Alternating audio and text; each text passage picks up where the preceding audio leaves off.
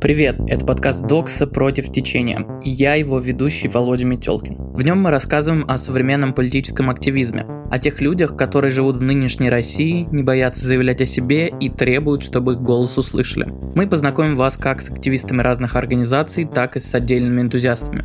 Спросим у них почему, как и зачем они делают то, что делают, как устроены их организации и проекты и каких изменений они ждут от мира вокруг. Это вторая часть выпуска про выборы. В первой части мы рассказывали о том, как начинается предвыборная кампания кандидата или кандидатки. Решение о выдвижении, сбор подписей, а, начало работы штаба, все эти вещи. И, конечно, сразу рассказали о препятствиях, с которыми сталкиваются политики. В этом выпуске мы, наконец, перейдем к трехдневному голосованию и к результатам выборов. Мы расскажем, как умное голосование повлияло на работу избирательных кампаний и на результаты самих выборов. Разберемся, почему некоторые кандидаты и кандидатки не доверились выбору команды Навального и продолжили свою кампанию. А также узнаем у участников, почему именно сейчас в России нужны люди, которые будут следить за честным ходом выборов. Поговорим и о том, какую роль в выборах этого года сыграло дистанционное электронное голосование. В финале выпуска мы расскажем, чем закончились истории наших героев, активистов и активисток, руководителей штабов и самих кандидатов.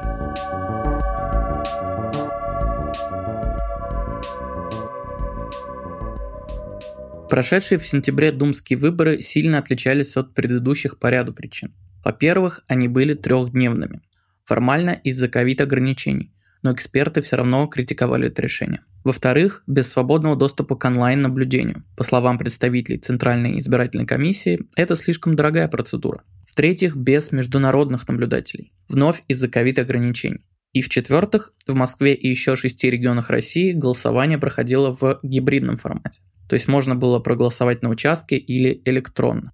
Но главным событием на прошедших выборах ожидаемо стала публикация списков умного голосования. Напомним, что умное голосование – это своеобразный политический инструмент в борьбе с Единой Россией. Этот инструмент придумала и всеми силами продвигает команда Алексея Навального. Мы знаем, что недовольных властью очень много, их уже большинство. Но при этом пока что лишь меньшая часть из них активно следит за политикой. И многие пока просто не понимают, как можно эффективно выразить свое недовольство так, чтобы их голос не пропал и был услышан. Умное голосование — это система консолидации протестных голосов с тактической целью — прокатить как можно больше единороссов на выборах в одномандатных округах. Мы не смотрим на идеологию кандидата, мы не смотрим на взгляды кандидатов, мы смотрим на одно. Есть ли у кандидата шанс нахлобучить административного кандидата или нет? В сентябре 2020 года Леонид Волков в одном из видео рассуждал. Но сработает ли наша система на выборах в Госдуму? Надо понимать, умное голосование — это не чудо-пилюля, это политический инструмент. А у любого инструмента есть границы применимости. Ну, молотком можно хорошо забивать гвозди, но для огранки бриллиантов обычный молоток не подходит. Это надо осознавать, принимать, и надо пользоваться инструментом по назначению. Леонид также отметил, что умное голосование – это политический инструмент, и сама успешность этого инструмента в регионах определяется несколькими факторами наличием штаба Навального в городе, наличием наблюдения, нормальной электоральной структуры и политической конкуренции в городе. Но за год, прошедший с публикации этого видео, в России очень многое поменялось. В первую очередь сам статус команды Навального официально признан экстремистской Ранее они были объявлены в России иностранными агентами. Любая деятельность таких структур должна быть прекращена немедленно.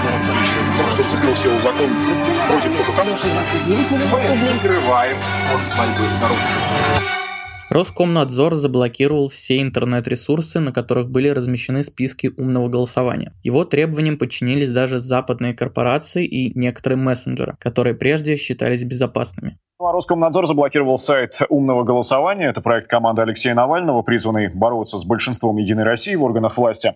Ну а накануне суд в России запретил Гуглу и Яндексу выдавать умное голосование в результатах поиска. Но а, ладно, Роскомнадзор. Пресс-секретарь Алексея Навального Кира Ярмаш. Это, в принципе, ведомство, которое создано для того, чтобы заниматься цензурой. А, но вот то, что его требования в итоге оказались поддержаны а, Apple и Google, а в первую очередь, самое главное, что меня особенно потрясает и является, с моей точки зрения, позором года, то, что это требование было поддержано Телеграмом. Более того, никто их не просил, они сами, по сути, Павел Дуров побежали и заблокировали э, наш Телеграм-бот, кажется мне вопиющим нарушением вообще свободы слова и вообще свободы как таковой. Тем не менее, списки умного голосования оказались доступны. И здесь нам интересно мнение оппозиционных кандидатов. Ведь для них день публикации списка – это своеобразный час X. Потому что с этого дня они понимают, получат ли консолидированную поддержку протестных избирателей или нет. В итоге во многих округах умное голосование предложило голосовать за кандидатов от КПРФ. Это вызвало критику у некоторых оппозиционных кандидатов и их аудитории, особенно из Москвы. Некоторые кандидаты не смогли согласиться с выбором умного голосования, продолжили свои кампании и агитацию за себя, тем самым подрывая саму логику протестного голосования. Так произошло в округе Михаила Лобанова, где один из руководителей московского отделения «Яблоко» посчитал, что у него остаются шансы на победу. Также поступила Марина Литвинович, которая еще в ходе кампании заявляла, что снимется с выборов, если умное голосование ее не выберет. Были и другие кандидаты, которые отказались сниматься с выборов, несмотря на непопадание в список умного голосования. Например, Алена Попова из Москвы. Активистка Даша Сиренко, которую вы уже слышали в первом выпуске, работала с Аленой Поповой. Так Даша прокомментировала решение Алены не сниматься с выборов. Считаю, что она не снялась в пользу Обухова, потому что ее собственные политические амбиции но это на самом деле касается всех кандидатов, на мой взгляд, которые решили не сняться или там не поддержать кандидата умного голосования. Собственные политические амбиции перевесили возможность кооперации и возможность протестного голосования, э, возможность противостоять э, единороссу или ставленнику от власти. Когда мы находимся в ситуации не выборов и в ситуации протестного тактического голосования — Здесь вообще дело не в ваших политических программах и не в ваших ценностях. Это кооперация против монополии. Когда все эти наши невероятные кандидаты, особенно от яблока, начинают прикрываться вот этой историей про ценности, даже если они делают это искренне, для меня это выглядит тоже как нарушенный контакт с реальностью. Друзья, мы сейчас не в ситуации, когда мы находимся внутри электорального процесса, когда мы отстаиваем свои ценности. Я готова поддерживать даже Романа Юнимана — Хотя этот человек для меня противоположных ценностей, но я понимаю, это независимый и в данном случае оппозиционный кандидат. Это то, как должно, на мой взгляд, сейчас работать политическое мышление. Мы как бы в ситуации практически военного положения. Показательным примером объединения, а не раскола, стало поведение коалиции из города Бердска, Новосибирской области, даже несмотря на давление со стороны властей. Случилось в тот момент, когда у меня был заявлен мой первый клуб. Кандидатка Дарья Артамонова. То есть, ну, я прям вошла в активную кампанию агитационную. А, э, предварительно до этого там администрация обзванивала жителей моего округа и спрашивала, знают ли они меня, перечисляли там всех кандидатов. И когда они слышали то, что там многие собираются голосовать за меня, они, видимо, поняли, что какая-то нездоровая ситуация у них на, на территории получилась. И решили, видимо, как-то бороться со мной. Вот. Я возвращалась домой из Бердска вечером в Новосибирск обратно. Мы ехали с коллегами как раз-таки в машине и были довольно далеко от дома еще. А, через минуту минуту буквально мне звонит мама и говорит, что мне пришла какая-то посылка, что в домофон сказали, там, это для Дарьи Александровны какая-то посылка. Я сказала, что я ничего не заказывала, и вот осталась с мамой висеть на трубке. Курьер поднялся, передает матери мешок э, черный, вот этот вот непрозрачный. Она его развязала и увидела, что там похоронный венок. Э, естественно, выругалась, э, сказала, что мне прислали похоронный венок, она собралась его выкинуть. Я говорю, так, нет, не трогай. Э, говорю, сейчас говорю, мы скоро приедем, э, вызовем полицию и будем разбираться уже с этим. Коалиция из Бердска состояла из 17 кандидатов и кандидаток. 12 из них сняли с выборов по письму Министерства юстиции. Но коалиция не прекратила работу, напротив, снятые кандидаты помогали своим коллегам и работали в поле. А когда были опубликованы результаты умного голосования, коалиция приняла следующее решение. Верно, да, у нас не получилось не пройти никому. А, то есть двое кандидатов у нас э, с, с, закончили раньше кампанию, потому что мы руководствовались вообще, на самом деле, а, принципами умного голосования. Мы понимали, что наши кандидаты, они могут только помешать э, победить другому кандидату не от Единой России. Поэтому они приостановили свою кампанию и вот, ну, дали возможность победить э, тем, кого поддержало умное голосование. Олег Мандрыкин, один из героев прошлого выпуска, попал в список умного голосования как кандидат Яблоко в Архангельской области. Но, по его мнению, рекомендации не сильно повлияли на результаты голосования. Мы не можем сказать, какова, какова доля э, людей, которые... Я, например, просто не знаю, сколько людей в умном голосовании зарегистрировано на территории Архангельской области, и уж тем более, сколько из них зарегистрировано конкретно в округе 72, где я баллотировался. Но какую-то роль это сыграло. По крайней мере, вот в последние дни, когда я уже стоял э, ну, наверное, дня за три или даже за два до окончания агитационного периода, когда уже было известно о том, что есть умное голосование, ко мне я раздавал газеты в Архангельске торговый центр. Ко мне подошел мужчина и говорит, ну, говорит, я буду, буду писать вот так. И показывает мне вот этот свой смартфон, на котором указана моя фамилия, улыбается, понятно, ну, как бы он такой стебется надо мной, что и я за тебя агитирую, я сам за себя. Он говорит, я вот за этого мужика буду голосовать. Так ты говорит, так это же я. Он говорит, ну да. Но это было скорее вот, наверное, два, два или три таких эпизода.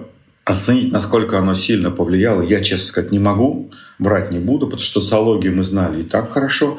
Мы понимали, что они социологически проигрывают, и мы проводили свои экзит-пулы. Кроме того, Олег рассказал, что в другом округе Архангельской области был поддержан спойлер из «Справедливой России», так назвал собеседник другого кандидата. «Справедливой России». Мы понимали, что та тоже свою кампанию не ведет и рассчитывает на, на попадание в Государственную Думу только по, по спискам. Мы, конечно, тоже были возмущены этим подходом, потому что ну, реально надо бороться. Значит, ты никогда не победишь никого, если ты будешь так вот просто подходить по принципу, кто больше узнаваем, за, за того идем голосовать. Из сказанного выше разными кандидатами и кандидатками можно сделать выводы, что к умному голосованию есть претензии. Отношение к нему неоднозначно. И самое частое из этих претензий – якобы неправильная социология. То есть претензии к тому, как команда Навального э, замеряет общественное мнение. Кандидаты заявляют, что у них есть своя, более объективная картина поведения электората, а опросы, на которые опирается команда Навального, на самом деле ошибочны. Если побродить по ресурсам команды Навального, то действительно сложно отыскать четко прописанные принципы, по которым умное голосование выбирает кандидатов. Так или иначе, но прошедшие выборы показали, что умное голосование – это главный и, самое важное, рабочий политический инструмент в борьбе за голоса в 2021 году в России.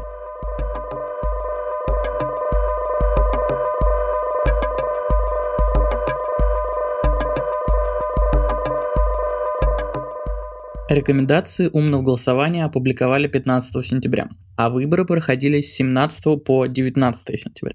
В этом году много внимания было привлечено к самим наблюдателям на выборах. Они столкнулись с огромным количеством препятствий в работе на участках. Я член территориальной избирательной комиссии города Жуковский, она является окружной для этого города. Э, и мы заблокированы в машине некие люди, которые представляются блогерами, по факту являются наемными титушками, которые занимаются поддержкой неких э, акций власти. Вот они снимают нас, препятствуют нам уехать. Все! Если есть какие-то претензии, берем ручку пишем. На бумаге. Кому-то что-то не нравится, две камеры на меня смотрят. Сядьте дома, посмотрите 46 часов видео. И напишите. Задолбали, блин. Если у кого-то проблемы со зрением, это не мои проблемы. Не ехали здесь разводить балаган!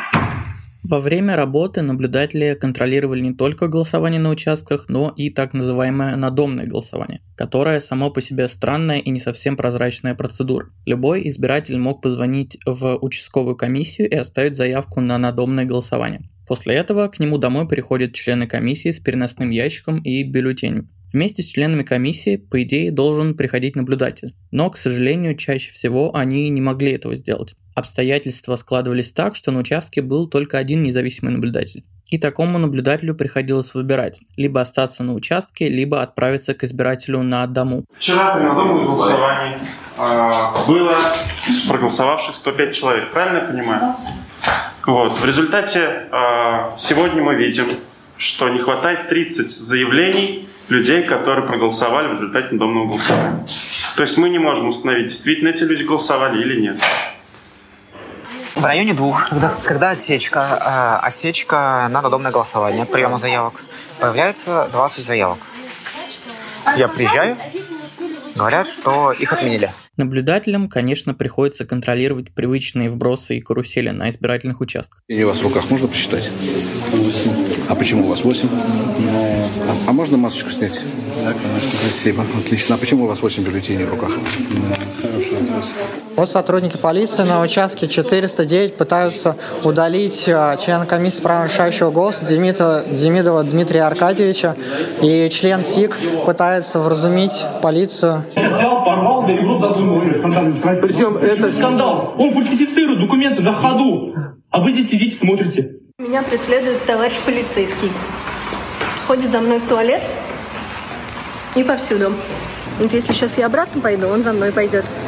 Нормально? Наблюдателем можно стать от политической партии, от кандидата или субъекта общественного контроля. А, это, например, Общественная палата Российской Федерации. Для того, чтобы стать наблюдателем, нужно пройти тренинг и изучить регламент проведения выборов. Наблюдателей назначают конкретные кандидаты или партии. Именно они выписывают волонтерам необходимые документы. Кроме этого, в России есть независимые наблюдательские движения. Они взаимодействуют с кандидатами и партиями, помогают наблюдателям оформить документы, а главное, занимаются обучением и организуют распределение наблюдателей по участкам. Многие оппозиционные кандидаты ставили себе цель покрыть все свои избирательные участки наблюдателями. Кто-то обращался за помощью к независимому движению наблюдателей «Голос», признанный иностранным агентом в России. Кто-то устраивал тренинги для наблюдателей своими силами, если у них были на это ресурсы.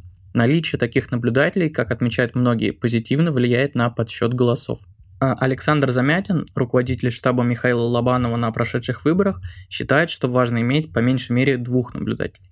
Мне известны по меньшей мере две причины, по которым мы всегда стараемся, э, чтобы на каждом УИКе было э, два наблюдателя независимых.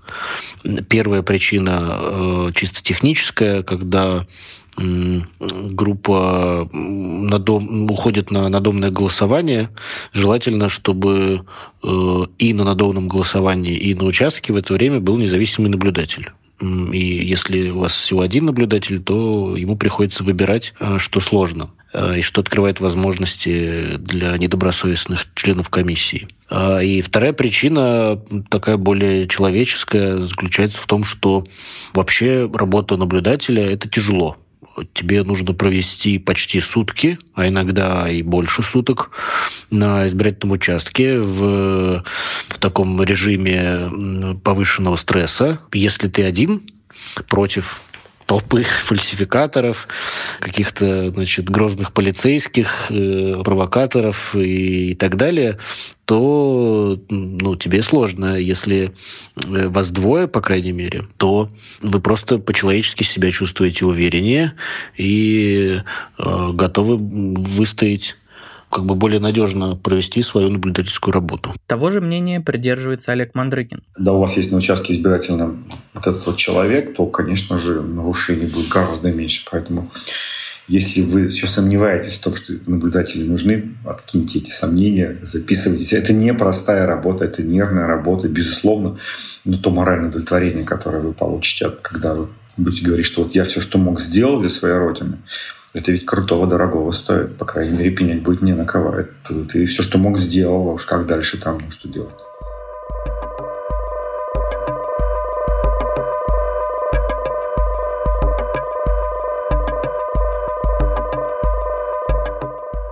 Последний день выборов, вечером 19 сентября, комиссии приступили к подсчету голосов, долго изматывающей процедуре.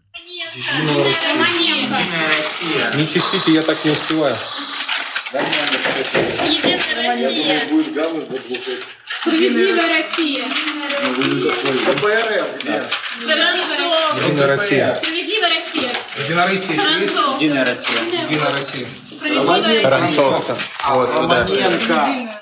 Объявление результатов выборов в этом году затянулось. Избирательные комиссии проводили рекордное время на участках в ночь подсчета голосов, на что, безусловно, повлияло присутствие наблюдателей. Вот, и мы потом получали информацию из бумажных участков, видели, что Лобанов побеждает почти везде. Аналитик в штабе Михаила Лобанова Александр Финярель. Но я написал тогда в Твиттере, что сейчас э, нам придет как бы информация с бумажных участков, мы будем все радоваться, а потом, как на Евровидении, э, придут, придут результаты зрительского голосования с ДЭК, и так оно и случилось, собственно. Днем следующего дня мы, когда проснулись, мы увидели по результатам ДЭК, что вся Москва оппозиционеры проиграли. Впервые за два выпуска мы слышим упоминание ДЭК. Эта аббревиатура расшифровывается как дистанционное электронное голосование. Как устроена эта процедура до конца, кажется, никто так и не разобрался. Общественные наблюдатели, которые находились в центральном штабе наблюдения за электронным голосованием, говорили, что вся их работа заключалась в том, чтобы сидеть и следить за общедоступной информацией. И даже эта информация иногда отображалась некорректно. Официальные представители о системе подсчета голосов говорят так. А, Алеш, а электронное да. голосование. Объясни, пожалуйста, а, систему подсчета электронного голосования. Я не буду что... ничего объяснять. Что там объяснять? Это делает робот. Ребята, я похож на робота. Именно этот робот, спасибо Алексею Венедиктову за сравнение, и решил исход выборов. Данные с участков говорили об одном итоге выборов, а электронное голосование совсем о другом. В Москве это перевернуло результаты выборов в пользу административных кандидатов. Такое вообразить в любом случае нельзя. Максим Кац. В центре, где лидировал Сергей Митрохин, на севере, где лидировала Брюханова, и на востоке, где был Карманов, очень разный избиратель, показывающий очень разный результат на любых выборах, от муниципальных до президентских.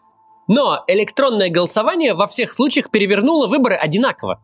Уже 20 сентября, на следующий день после выборов, оппозиционные кандидаты поняли, какими будут их итоги хоть их и не подвели официально. Тогда же депутаты от КПРФ организовали и провели встречу с избирателями на Пушкинской площади. Туда пришли противники электронного голосования. Они самые большие фальсификации кандидат Валерий Рашкин совершили методом так называемого электронного голосования.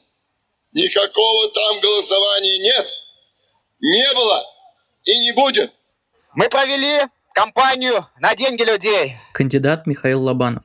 Более тысячи людей дали нам средства, чтобы победить там, в Западном округе. Мы провели масштабную кампанию. Мы вдохновили тысячи, мы десятки тысяч людей. И вчера мы победили. Мы победили с огромным отрывом. Мы победили во всех восьми районах нашего округа. Мы доказали, что мы это можем, что мы способны сами найти, найти деньги, скинуться деньгами, что мы способны вдохновить своих соседей, своих друзей и своих коллег, и что мы способны побеждать. Тот самый робот так долго считал голоса, что официальные итоги ЦИК подвел только 24 сентября. Никто из героев нашего выпуска, ни прошлого, ни текущего, увы, не смог победить на прошедших выборах. Во многом из-за тех самых препятствий со стороны власти, о которых мы рассказывали на протяжении двух выпусков. Новгородскому штабу «Яблоко» под руководством Михаила Плетнева удалось добиться положительных результатов в сравнении с прошлыми выборами. Набрать на 0,14% больше, чем 5 лет назад. А другой герой нашего прошлого выпуска, экс-полицейский из Иванова и уже экс-кандидат в Госдуму Сергей Римский, провел выборы не слишком успешно, но также считает результат достойным. Особенно если учесть разницу в денежных ресурсах кандидатов от оппозиции и Единой России. Тем не менее, кандидаты, а мы вслед за ними, понимаем, что в текущей политической обстановке важен не только и не столько результат выборов, сколько сама политическая мобилизация и качество предвыборной кампании. Значит, э, если говорить про итог общей самой избирательной кампании, а, я не вижу каких-то там поводов для грусти, потому что вообще до этого никто и не знал ни о каком, ни о том, что мы какие-то такие компании можем делать, ни о том, что есть какая-то команда. В принципе, да и команды никакой не было. Без опыта работы на компаниях, вот, для них всех это очень круто. Все, и вся команда, которая сформировалась, очень хочет что-то дальше делать. Вот это самый главный итог для меня. А, по поводу итогов выборов, а, ну, мы хотя бы встряхнули, встряхнули этот город. Ну, итоги вы знаете, да, я занял второе место, совсем чуть-чуть проиграл Северодвинский. А, коалиция Стоп-6, ну, я лично, мы оцениваем этот результат как очень хороший, потому что такого, ну, правда, общественная организация впервые участвовала в выборах, в общем, э, на такой огромной территории добилась такого результата. То есть реально за нас проголосовало, наверное, у меня в округе больше 30 тысяч, у Саши тоже, наверное, чек около 45 тысяч человек. Я думаю, что я попробую в следующем году пойти на муниципальные выборы. Я думаю, что я точно буду выдвигаться на выборах в, Мосгор... Э, в Государственную Думу. Я думаю, что дальше будет в ближайшие годы сценарий будет еще хуже развиваться по отношению к выборам. Я считаю, что выборы вообще себя дискредитировали как институт. Вот. Кстати, это дело здесь даже не в том, что мы живем уже в авторитарной реальности, Мне кажется, что в целом выборы исчерпывают себя как демократический институт во многих государствах. И я здесь солидарна с проектом, про который я на самом деле не так много знаю, но наблюдаю за ними и читаю. Проект э, партийный, видимо, или, может, арт-проект, не знаю. Короче, партия «Случайные люди», которые рассказывают про демархию и про то, что выборы себя дискредитировали и нужна жеребьевка — я, кажется, прихожу постепенно к такому же выводу. И мне кажется, что в каком-то более отдаленном будущем, чем в ближайшие несколько лет в России, возможно, разговор развернется по всему миру вокруг того, а нужна ли нам такого рода демократия с выборами. Это был подкаст «Доксы против течения», и я, его ведущий Володя Метелкин. Этот подкаст мы придумали и начали делать до того, как меня посадили под фактический домашний арест по абсурдному уголовному делу. Теперь процесс перехватили мои коллеги. Автор этого выпуска Данечка. Подписывайтесь на подкаст на всех платформах, ставьте лайки и пишите отзывы. Так о нашем подкасте узнает больше людей. Это действительно очень важно. Если вам нравится то, что мы делаем, поддержите нас регулярным пожертвованием. Этим вы поможете независимым медиа в России и конкретно нам выжить. Ссылка в описании. Пока!